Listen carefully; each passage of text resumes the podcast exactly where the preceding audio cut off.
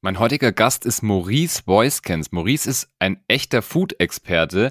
Der war schon in ziemlich vielen Bereichen dort unterwegs. Jetzt zuletzt bei gurkai.at als CEO. Davor war er bei Audito, bei Magda.at, bei Infarm und bei Marley Spoon. Hat also sowohl im Quick Commerce als auch im Farming und generell im Food-Bereich, im kulinarischen Bereich schon fast alles gesehen und auch als Chief Executive Officer und als Chief Operations Officer und als Co-Founder natürlich mitgemacht. Sehr, sehr spannende Episode. Er spricht auch über sein Advisory-Mandat bei einem Bäckereikette, wo er da ganz, ganz drastisch digitalisiert und natürlich auch, was Daten in diesem ganzen Food- und Food-Delivery-Business alles noch verbessern können. Zum Schluss gibt er uns natürlich noch seine persönlichen Strategien und wie er sich um sich selber kümmert, wie er sich auch selbst ernährt, was er für Sport macht etc. Spannende Episode, bleibt auf jeden Fall bis zum Ende.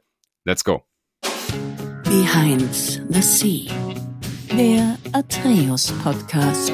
Ich bin Franz Kugelum, Direktor bei Atreus und im Behind the Sea Podcast blicken wir gemeinsam hinter die Sea-Level Bühne. Maurice, herzlich willkommen im Podcast. Vielen Dank. Freue mich schon.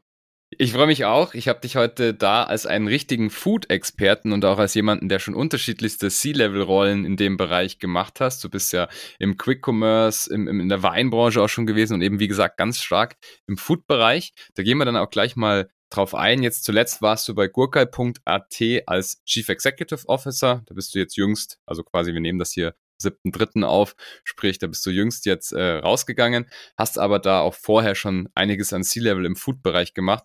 Magst du mal kurz so ein bisschen drauf eingehen, was du da so gemacht hast und was so deine Schwerpunkte sind? Ja, ich bin eigentlich angefangen mit meiner Karriere ähm, in, in Handel bei der Metro Group. Ja, und ja. wenn man Metro Group anhört, dann glaubt man immer Großunternehmen, ziemlich gerade. Aber ja mein erster Job bei Metro war in Vietnam. Ja, und okay. mein erstes Büro war wirklich so ein Metallcontainer am Parkplatz.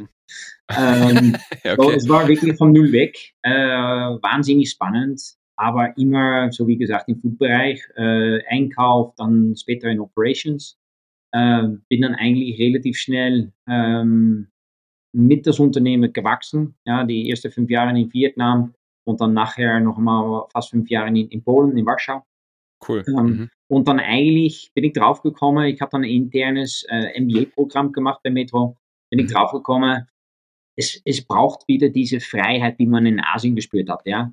Dass mhm. man wirklich was bewegen kann, einen Impact machen kann. Und mhm. dann hat Fabian Siegel, ein bekannter Entrepreneur in Deutschland, mich angerufen und gefragt, du Maurice, ich bin beim Aufbau dabei von Spoon, so Kochbox aus Berlin. Mhm. Ähm, hast du Zeit, Bock äh, drauf, äh, mich dabei zu unterstützen? Und Cool. Genau das habe ich gemacht.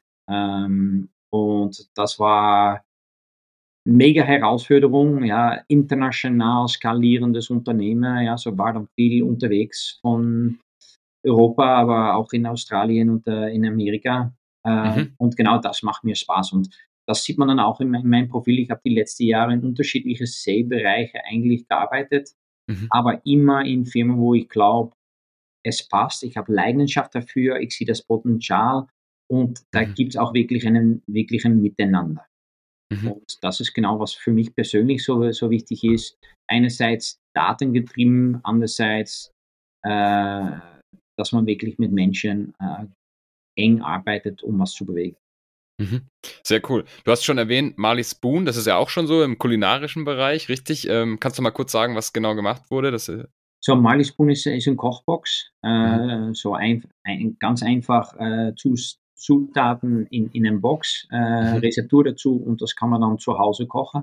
Mhm. Äh, vegan, vegetarisch, aber auch Fleisch, Fisch, alles bunt gemischt.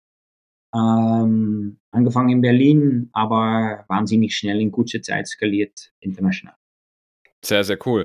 Und danach folgen ja nochmal vier oder fünf Stationen, glaube ich sogar, die auch immer so in diesem Bereich sind. Also einmal auf der einen Seite auch Farming, dann aber auch wieder Essen sozusagen liefern. Und ähm, da ist ja alles Mögliche, alles Mögliche dabei. Das ist, ist so deine Schwerpunktbranche, würde ich sagen, oder? Genau, genau, absolut. Und das hat mit meinem Hintergrund von Fachhotelschule zu tun. Mhm. Immer Leidenschaft für, für gutes Essen, Nahrung und so weiter. Mhm. Ähm, und dann viel Leidenschaft auch vor Logistik. Wie kommen die Produkte von A nach B? Wie schaut das dann im Hintergrund in, im Detail dann wirklich aus? Okay. Also zuletzt hatte ich vorhin schon gesagt, warst du bei gurkai.at, da bist du jetzt raus. Hast du schon was, was steht schon was Neues an oder ein neue, neues, neues Startup oder warum bist du rausgegangen? Ich, ich bin rausgegangen, die zwei Märkte, Deutschland und Österreich, sind zusammengelegt. Mhm. Ähm, und dann ist die Frage gekommen, wäre es interessant, aber das war dann mit wahnsinnig viel Reise verbunden. Ja. Und mit mhm. zwei kleinen Kindern zu Hause mhm. kommt das einfach viel Reise äh, nicht, äh, nicht in Frage. Äh, mittlerweile unterstütze ich wieder aktiv äh, Startups, aber auch äh, MKBs. Ähm, ich mache eigentlich schon für mehrere Jahre äh, Unterstützung von der Bäckerei Öffel, ein, ein Biobäcker, mhm. die wir gemeinsam komplett digitalisiert haben. Ja, vom ja. Slack bis Dashboards mit Metrics und Co. Ja. Und ein Unternehmen mit einer Filiale, die mittlerweile fünf wirklich Top-Filialen haben und äh, auf dem Umsatz her mehr als 300 Prozent äh, geschafft haben in kurzen Zeit. Und mhm. genau das macht mir Spaß, ja, wirklich was zu bewegen, äh, zu digitalisieren, Prozesse mhm. zu vereinfachen, ähm, aber auch zu schauen, okay, wo kommt das wirklich her und wie kann man das effizienter gestalten. Mhm. Das ist eine coole Schnittstelle. Genau, vielleicht äh, für diejenigen, also, da muss man glaube ich aus Österreich sein, um, um, um FL richtig zu kennen, glaube ich, oder? Die Bäckerei. Das genau. ist jetzt der, der, der, lokale Bäcker bei euch, den du da durchdigitalisiert hast und die haben mehrere äh, Standort und ich, ich war da auch mal, wenn, man, wenn ich mich richtig erinnere, glaube ich, in Wien oder so, da, das ist schon ein sehr, sag ich mal, extravaganter oder ein sehr edler Bäcker, würde ich mal sagen. Das ist genau. wie Hotel Bäckern so ein bisschen, gell? Absolut, ja. Okay, also sehr, sehr cool. Diese Branche zu digitalisieren, tut man sich da, tut man sich da schwer oder sieht es von außen nur so aus und die sind eigentlich schon ziemlich weit, diese ganze Gut? Nein, ist äh, ziemlich schwer. Ähm, erst einmal anzufangen, ja, so ein mhm. dritte Generationsunternehmer äh, wo eigentlich das Thema Handwerk voransteht äh, und dass man sagt, okay, aber was ist dann die Produktivität, wie können wir skalieren, äh, mhm. wie schaut die Logistik im Hintergrund aus mhm. ähm, und dann auch mal eine GNV-Rechnung wirklich bis ins Detail runterzubrechen, ist eine mega Herausforderung. Ja? Ähm, ja aber genau das, wenn man das äh, in dieser Fall mit, mit einem Eigentumer äh, gemeinsam macht und dann das Team quasi mitnimmt auf diese Reise, kann man wahnsinnig viel bewegen. Cool. Du bist ja immer in CEO oder in so COO-Rollen tätig gewesen. Das heißt, du bist schon fürs Skalieren und für die Operations zuständig im Unternehmen, oder? Genau, ja. Äh, Schwerpunkt würde ich mal sagen, Operations, äh, Transformation-Bereich, also Digitalisierung. Mhm. Ähm, aber mittlerweile auch äh, kennen wir gut aus im Marketingbereich. Cool. Okay. Jetzt schauen wir mal, wie du da hingekommen bist. Du hast gesagt, Hotellerie war noch auf dem Plan. Da bin ich gespannt. Das ist immer eine sehr, sehr spannende Schule. Wie bist du denn aufgewachsen und wo bist du aufgewachsen? So, ich bin aufgewachsen in Den Haag, äh, in, in, mhm. Holland. Ähm, eigentlich relativ, ich würde mal sagen, traditionell, aber mit viel Freiheit. Mein, mein Vater war Lehrer in die, in, in die Schule, äh, mhm. in die Volksschule. Mhm. Und meine Mutter war Krankenschwester im Spital. Mhm. Und die habe immer gesagt, such dich wirklich was aus, wo du international arbeiten kannst. Ja, und ah, interessant. Ich habe immer Leidenschaft zum gutes Essen gehabt und mein zweiter Job war dann eigentlich auch direkt in die Gastronomie. Ja, und mhm. da habe ich gesehen, okay, ähm, vom Ablauf her, von was man bewegen kann, ist ganz spannend und das hat mich wirklich interessiert. Sehr, sehr interessant. Ja, spannend, dass deine Eltern gleich gesagt haben, such dir was Internationales aus, weil manchmal ist ja so, dass die Generation unserer Eltern eher gesagt hat, such dir was Sicheres, wo du hier quasi vor Ort bist und, und nicht weit hinfahren musst oder sowas in der Art. Deine Eltern hatten das schon so ein bisschen globaler gesehen, oder? Den, den Trend. Absolut. Und äh, die haben das auch, die aber hat dafür gearbeitet und uh, uns drei, und ich habe meinen Bruder und Schwester, wirklich unterstützt, um alles Mögliche zu machen. Ähm, aber ich glaube, vom Perspektiv her, schau die Welt wirklich an, ja, reis und schau mal, was, was alles überall gibt. Äh, das war für diese, für die Zeit war das schon äh, ja, ganz was anderes. Cool. Nicht schlecht. Und dann bist du nach der Schule direkt ins Hotel, oder? So nach der Schule, so äh, Volksschule, dann Gymnasium gehabt, mhm. gemacht und dann die Hotelfachschule gemacht, vier Jahre und war dann ähm, in Frankreich vor sechs Monaten ähm, ohne wirklich Französisch zu reden am Anfang, so wahnsinnig viel gelernt, Hardcore, ja. ja. Ähm, und dann ein paar, paar Jahre später habe ich noch einmal das Gleiche gemacht, war ich in Brunei, in Brunei Dar es Salaam, im, okay. im Sheraton Hotel. Und noch so eine ähnliche Erfahrung gehabt, wo man in eine komplett andere Kultur denken muss, äh, Mitarbeiter motivieren muss, um Änderungen zu machen. Ähm, mhm. Und das war für mich auch jetzt in meiner letzten Rolle äh, sehr wichtig, was man eigentlich in die Gastronomie vor vielen Jahren gelernt hat, was man dann jetzt noch mitnimmt. Mhm. Es sind bestimmt harte Zeiten im Hotel. Ja, einerseits natürlich generell, weil natürlich ein Hotel immer offen hat. Und zweitens, weil man, glaube ich, auch sehr, sehr viel so arbeitet, gerade in der Schule, oder? Absolut. Ähm, und es war einerseits wahnsinnig fokussiert auf erste Phase, würde man sagen, Praktikum, dann später viel mehr auf, auf Management-Ebene. Mhm. Ähm, aber ich, ich glaube, die Kombi von beiden, das Hands-on, äh, das gleichzeitig Großdenken, äh, Mitarbeiter fokussiert. Ja, und mhm. im, im Hotel sicher sind es die Mitarbeiter, die oft einen Unterschied ausmachen. Mhm. Ähm, das sehe ich heute noch immer in meinem Führungsstil äh, wieder zurück. Cool. Ich kann mir auch vorstellen, dass man dadurch, dass man ja jede Woche neue Leute auch hat, einfach im Hotel, einfach neue Gäste, dass man halt da auch einfach so viel Menschenkontakt hat, der, da lernt man ja auch was draus, oder? Absolut, absolut. Und unterschiedliche Gäste natürlich, ja, in, in ganz positive Sinne, aber auch im negativen Sinne. ja, ähm, aber man lernt einfach äh, in unterschiedliche Situationen zu, zu managen. Ja, und ja. genau das äh, macht einen mega Unterschied aus als Mensch. Sehr, sehr cool.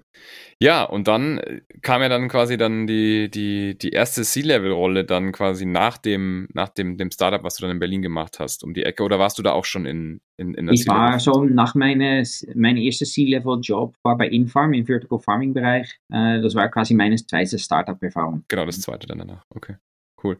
Wie war das dann, als du das erste Mal dann Gesamtverantwortung äh, hattest für so einen Bereich? So erstmal ganz anders. Ich bin auch reingekommen direkt über die Venture Capital, so die, die Investierungsfirma dahinter. Ah, okay. Ähm, so das ist dann auch nochmal wieder was anderes. Ähm, und dann Aufbau wirklich von null weg.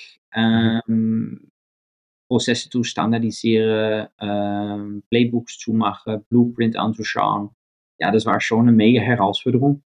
Äh, sicher, wir haben das in einem ganz alten Industriehalle gemacht in Spandau.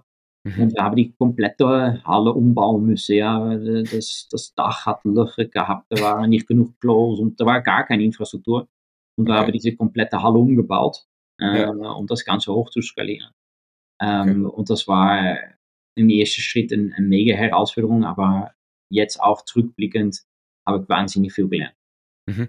Da habt ihr dann also Lebensmittel halt quasi ranwachsen lassen und die dann verkauft, oder? Wir haben dort eigentlich diese Farms äh, produziert. Ja, das muss man vorstellen, so wie im Kühlschrank, aber dann mit äh, LED-Beleuchtung und so weiter, sodass man dort drinnen wechselt dann die Kräuter.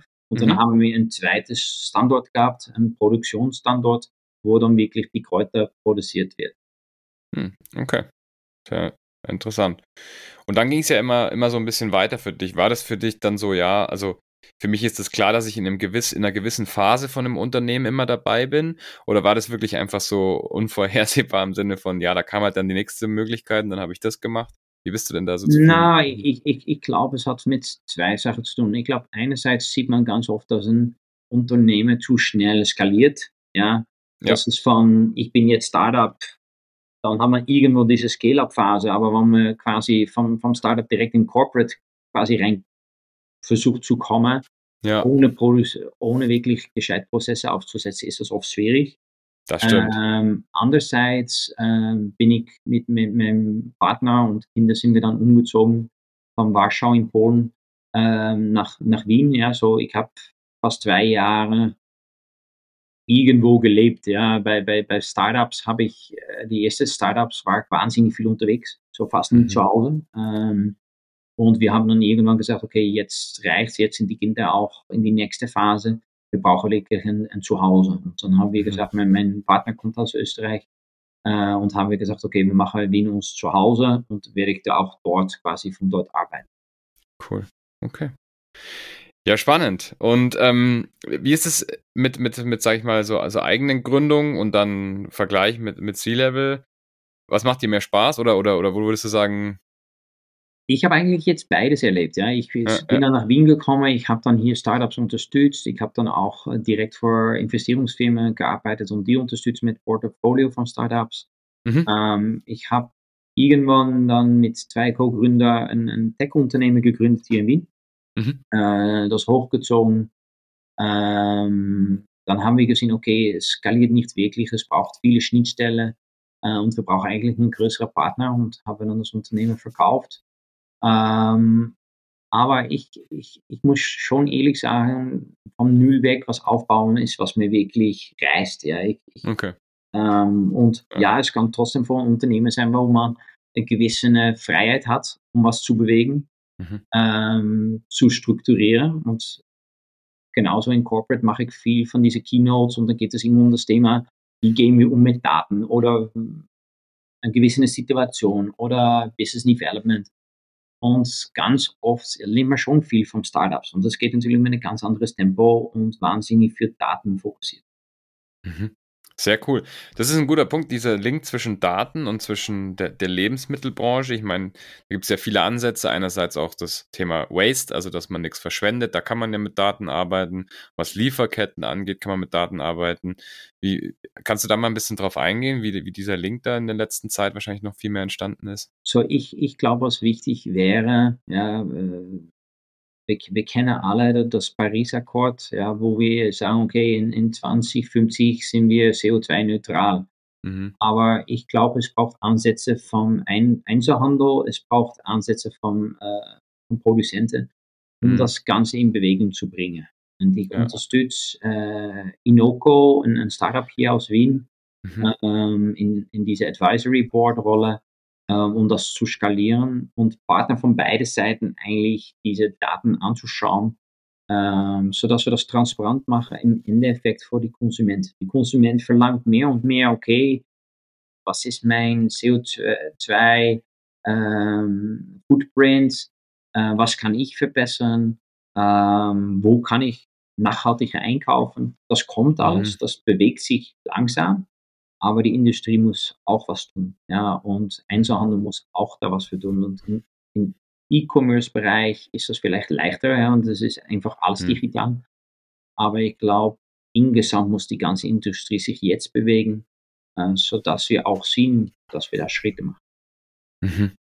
Wie siehst du so dieses ganze Thema Essen sich liefern lassen? Also jetzt nicht nur von einem Restaurant für ein Abendessen mal ne, oder für ein Mittagessen eine Pizza bestellen oder sowas, sondern wirklich kompletten Einkauf liefern lassen? Ist das die Zukunft? Gibt es irgendwann gar keine, gar keine Läden mehr oder wie sieht Absolut, das aus? ja. Ich bin da wirklich von überzeugt, dass irgendwann dein Kühlschrank einfach die, die Ware vor dem Kühlschrank bestellt und dass jemand das quasi im Kühlschrank abliefert. Ja.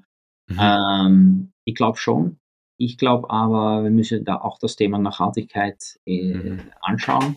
Ähm, diese Quick-Commerce-Schiene da bin ich nicht wirklich von überzeugt. Ja, ich mhm. glaube, äh, vor 15 oder 20 Euro Essen zu liefern, mhm. ja, ähm, skaliert, aber es skaliert nur mit wahnsinnig viel Cashburn. Ja. Mhm. Äh, und die Kosten dahinter sind einfach zu hoch. Ähm, und das ist auch nicht wirklich, wo ich glaube, Thema Nachhaltigkeit ganz oben steht. Ja. Mhm. Andererseits glaube ich, wenn man wirklich diese Wocheneinkauf anschaut. Ja, ähm, das, das habe ich auch bei, bei Gürkel so erlebt. Ja, sonst sind wir bei einem durchschnittliches Warenkorb so rund um die 100 Euro. Ja, okay. mit, mit Familien oder zu zweit.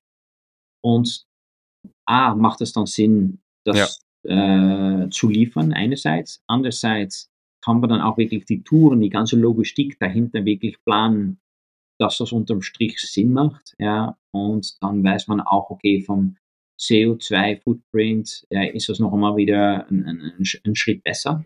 Mhm. Andererseits natürlich in Quick Commerce, wenn man das wirklich innen, Innenstadt technisch umsetzt mit, mit Fahrrädern und Go, kann es schon funktionieren, mhm. aber skalierbar außerhalb von, von Großstädten sieht das so aus. Okay. Das heißt, was muss, muss man da machen? Ich meine, da muss man wahrscheinlich sagen, okay, Mindestwarenkorb, Größe muss es geben und man muss diese Lieferzeit, die man da verspricht, halt einfach reduzieren und sagen, wenn man heute bestellt, dann kommt es halt einfach nicht fünf Minuten, sondern halt einfach freitags oder so, ne? So, einerseits, ja. Andererseits glaube ich, dass was wichtig ist, wie schaut das dann operationell aus, ja? Hm. In, in Quick Commerce ist es natürlich so, die haben unterschiedliche Dark Stores in die Innenstadt wie werden die Ware dann angeliefert, was ist diese Spanne, wo kommen die Ware her, ähm, Ja. wie logistiktechnisch ist, ist, ja, schaut das dann wirklich aus? Ja, wenn man das rein durch Cross-Docking macht, so von ein Großlager in die kleinere Lager schickt, ja, dann ist das natürlich schon nicht mehr so umweltfreundlich.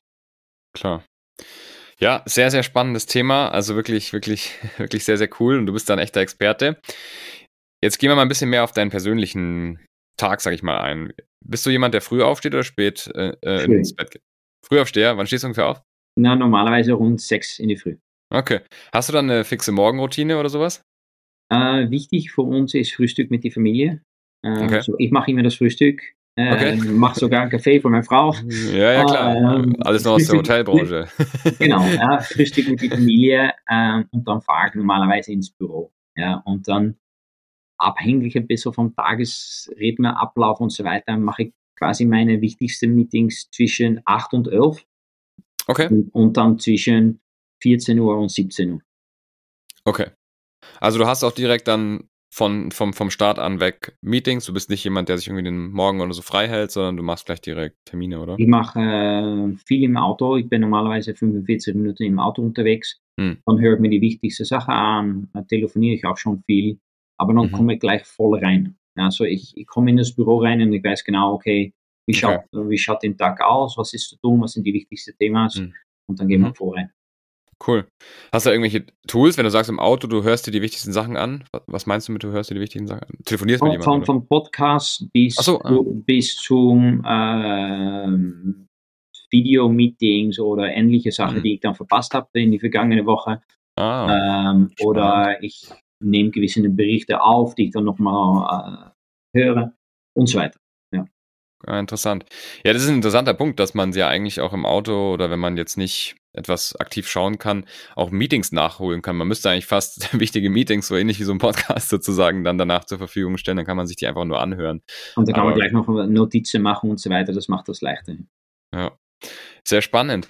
Was, was machst du sonst so an, sag ich mal, Zeitmanagement oder auch so persönliche Strategien für dich? Hast du zum Beispiel feste Weiterbildungsmaßnahmen oder hast du irgendwelche Reflexionszeiträume am Tag, die du dir nutzt? Ich blockiere mir zwei Stunden pro Woche, normalerweise am Freitagmittag, Mhm. um mir so Gedanken zu machen, okay, mit was bin ich wirklich zufrieden diese Woche, was ist weniger gut Mhm. gelaufen und bereite mir eigentlich auch schon vor auf die nächste Woche. Ja, also ich, ich stelle mir schon ganz klare Ziele, was versuche ich zu erreichen. Mhm. Tagesziele einerseits, aber eigentlich mehr, äh, mehr und mehr wochenlich passiert äh, und schließt dann quasi meine Woche ab, ja, sodass ich auch wirklich runterkomme und sage, Ja. okay, äh, was, was kann man verbessern und wie schaut die nächste Woche aus? Ah, okay, sehr spannend. Nutzt du da irgendwelche Tools oder machst du das einfach auf einer Liste? Schreibst du einfach eine To-Do-Liste oder, oder Ganz, ganz einfach in Google Keep.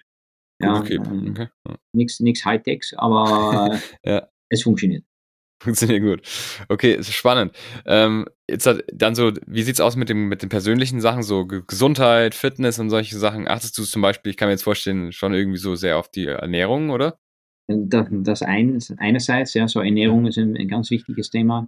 Ich Okay. glaube auch, äh, ja, in einem gewissen Bereich brauchst du vielleicht mehr Ausgleich. Ja, wenn man Ja. größere Teams managt und führst, dann hast du mit anderen Themen zu tun und die Ausgleich muss jeder für sich äh, dann auch äh, versuchen zu erreichen. Und für mich ist es einfach äh, altmodisch laufen. Ja, so ich, ich laufe so drei, viermal die Woche jetzt ähm, und baue das dann in einem gewissen Rhythmus äh, auf. Mhm. Ähm, aber ohne Musik, ohne Handy, gar nichts. Ja, einfach im, im Grüne rein, um wirklich runterzukommen. Okay. Dass man sich quasi mal auch eine Zeit lang nicht beschallt, oder? Genau. Kann man auch nachdenken ein bisschen. Nachdenken, Und, äh, Sachen verarbeiten, mhm. äh, sodass man, wenn man dann wieder zu Hause kommt, ja, mit, mit zwei kleinen Kindern zu Hause, dass Papa dann auch da ist. Ja. Ja, verstehe. Aber hast du irgendeine so eine besondere Diät oder so? Oder folgst du irgendeinem, weiß ich nicht? Nein, nicht, nicht unbedingt. Wir sind schon bewusst, ja, wir Mhm. essen Fleisch, aber dann auch von sicherer Qualität, wissen, wo es Mhm. herkommt. Ja. Wir hinterfragen schon viel, Mhm. äh, haben schon ein gewisses Routine mit, mit Frühstück. Ja, das Mhm, ist, mhm. auch kein Müsli aus dem Backel, ja, das stellen wir alles zusammen. Mhm. Äh, viele frische Säfte und so weiter. So, ja, wir leben schon relativ gesund und geben die Kinder auch viel mit. Cool, okay. Und sporttechnisch hast du gesagt, so laufen gehen und also joggen. Laufen gehen, von Zeit zu Zeit Fußball und da bin ich sowieso ja. viel mit den Kindern natürlich unterwegs äh, für unterschiedliche Schön. Sportaktivitäten. Interessant. Hast du irgendwelche so Meditation oder auch irgendwelche in dieser Ecke da, so autogenes Training, Meditation oder sowas? Ich habe ähm, eigentlich ein gutes Radl Yoga gemacht, äh, ein bisschen ah. als, als Ausgleich. Ähm, mhm. Und das hat mir schon geholfen, sicher in Zeiten, wo wahnsinnig viel Druck war, stressig mhm. war, äh, um ein bisschen runterzukommen. Ähm, aber es ist nicht so, ich mache das fix am Dienstag oder so etwas. Ja. Nein, es war mir eine gewisse Zeit, wo ich sage, okay, jetzt brauche ich es, ähm, um ein bisschen abzuschalten, extra abzuschalten. Okay, verstanden. Sonst irgendwelche, irgendwelche unerkannten äh, oder unbekannten Taktiken, die du hast? Ich glaube, was wichtig ist, ist, dass man wirklich auf Mitarbeiter schaut. Ja? Und mhm. ähm, für mich persönlich, einfach mein persönlicher Werte ist wirklich äh, Trust. Ja? Also das Vertrauen in die Mitarbeiter ist sehr wichtig. Äh, auch direktes Führungsteam bekommt von mhm. daher relativ viel Freiheit, um Sachen zu bewegen, umzusetzen und einfach machen äh, und das nicht fünfmal alles zu hinterfragen. ja. ähm, aber ich, ich glaube, das Persönliche dahinter ist, äh, was mir dann noch schon das Extra gibt, ja. Ähm, und andererseits glaube ich, ähm, ist die Fokus auf, auf Daten, so wie äh, schon erwähnt. Ich mhm. glaube, im Corporate sieht man ganz oft, es sind so viele Daten, aber wir verwenden sie nicht oder wissen nicht, wie kommen wir dazu oder keiner kennt sich wirklich aus. Ja. Ähm, in, in Startups ist es datenbasiert oder oft, ja, und wann nicht, dann braucht man diese Fokus. Ja, es ist die Daten, die einfach äh, zeigen, okay, wie schaut das Unternehmen wirklich aus, was kann man verbessern und wie kommen wir weiter. Und mhm. bin von daher auch ein, ganz stark dabei, dass man wirklich ein wöchentliches Review macht, ja, so ein äh, wöchentliches Business Review, ähm, und vielleicht einmal im Monat noch einmal reinzuschauen, mhm. okay, was sind die Key KPIs, äh, was funktioniert, was funktioniert nicht, warum funktioniert es nicht mhm. ähm, und das auch zu hinterfragen. Ähm, mhm. ich, ich glaube, ist sehr wichtig. Okay. Spannend. Wie ist das Thema Work-Life-Balance bei dir? Schaust, achtest du da sehr, sehr stark drauf oder bist du jemand, der sagt, hey, wenn ich da Lust habe, dann arbeite ich auch noch und bringe die Kinder ins Bett und setze mich nochmal hin oder sowas? Wie ist das? Ich, ich glaube, dass ist ein bisschen wieder abhängig von Phase im, im Aufbau. Jetzt bei, bei Görko die letzten drei Jahre von null weg. Ja, am Anfang war Work-Life-Balance schwierig. Ja, wir haben in Corona-Zeit äh, gewisse Woche 80 neue Mitarbeiter angestellt. Ja, viele von diesen Mitarbeitern haben wir über Online-Interviews äh, geinterviewt, mhm. ähm, dann Onboarding gemacht, ähm, gleichzeitig eine komplette Halle umgebaut, Produkte gelistet ja, es war schon ziemlich hardcore, ja, und ähm, kann mir vorstellen. Mittwoch war Mittwoch, aber die Sonntag war genauso, ja. Ähm, aber ich glaube, wann dann wieder ein bisschen diese Ruhe reinkommt, ja, hat man auch die, die Zeit wieder genommen, um ein bisschen runterzukommen, abzuschalten. Ich mhm.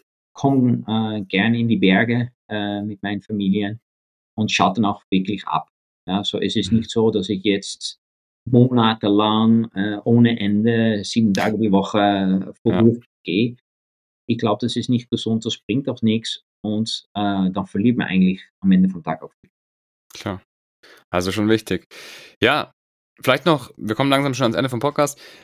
Das Thema Gründen und auch vielleicht mehrfach Gründen. Hast du da irgendwas für dich mitgenommen, wo du sagst, das ist so ein Toolkit oder so ein Mindset, das bringt man, wenn man das mitbringt, dann hat man regelmäßig auch Erfolg? Ich glaube, was ganz wichtig ist, ist, dass jede Mitarbeiter, die du reinbringst, wirklich vor das Unternehmen brennt. Ja, mhm. so glaubt die Mitarbeiter wirklich daran, was würde die Mitarbeiter ändern? Äh, und das geht ganz einfach durch zwei, drei offene Fragen zu stellen, weiß man wirklich, glaubt die Mitarbeiter daran oder braucht die Mitarbeiter einen Job? Ja? Okay. Aber ich glaube sicher, die ersten 15 bis 20 Mitarbeiter es kann nicht nur ein Job sein. Es muss mhm. viel mehr, die Mitarbeiter muss voll vor das Unternehmen und Konzept brennen und die geben das dann auch weiter. Ja, so ich, ich glaube, das Recruitment am Anfang ist wahnsinnig wichtig. Das ist mal Punkt eins. Punkt zwei ähm, muss man auch schauen, wie bringe ich das rüber beim Kunde? Äh, so was ist, was ist die Geschichte?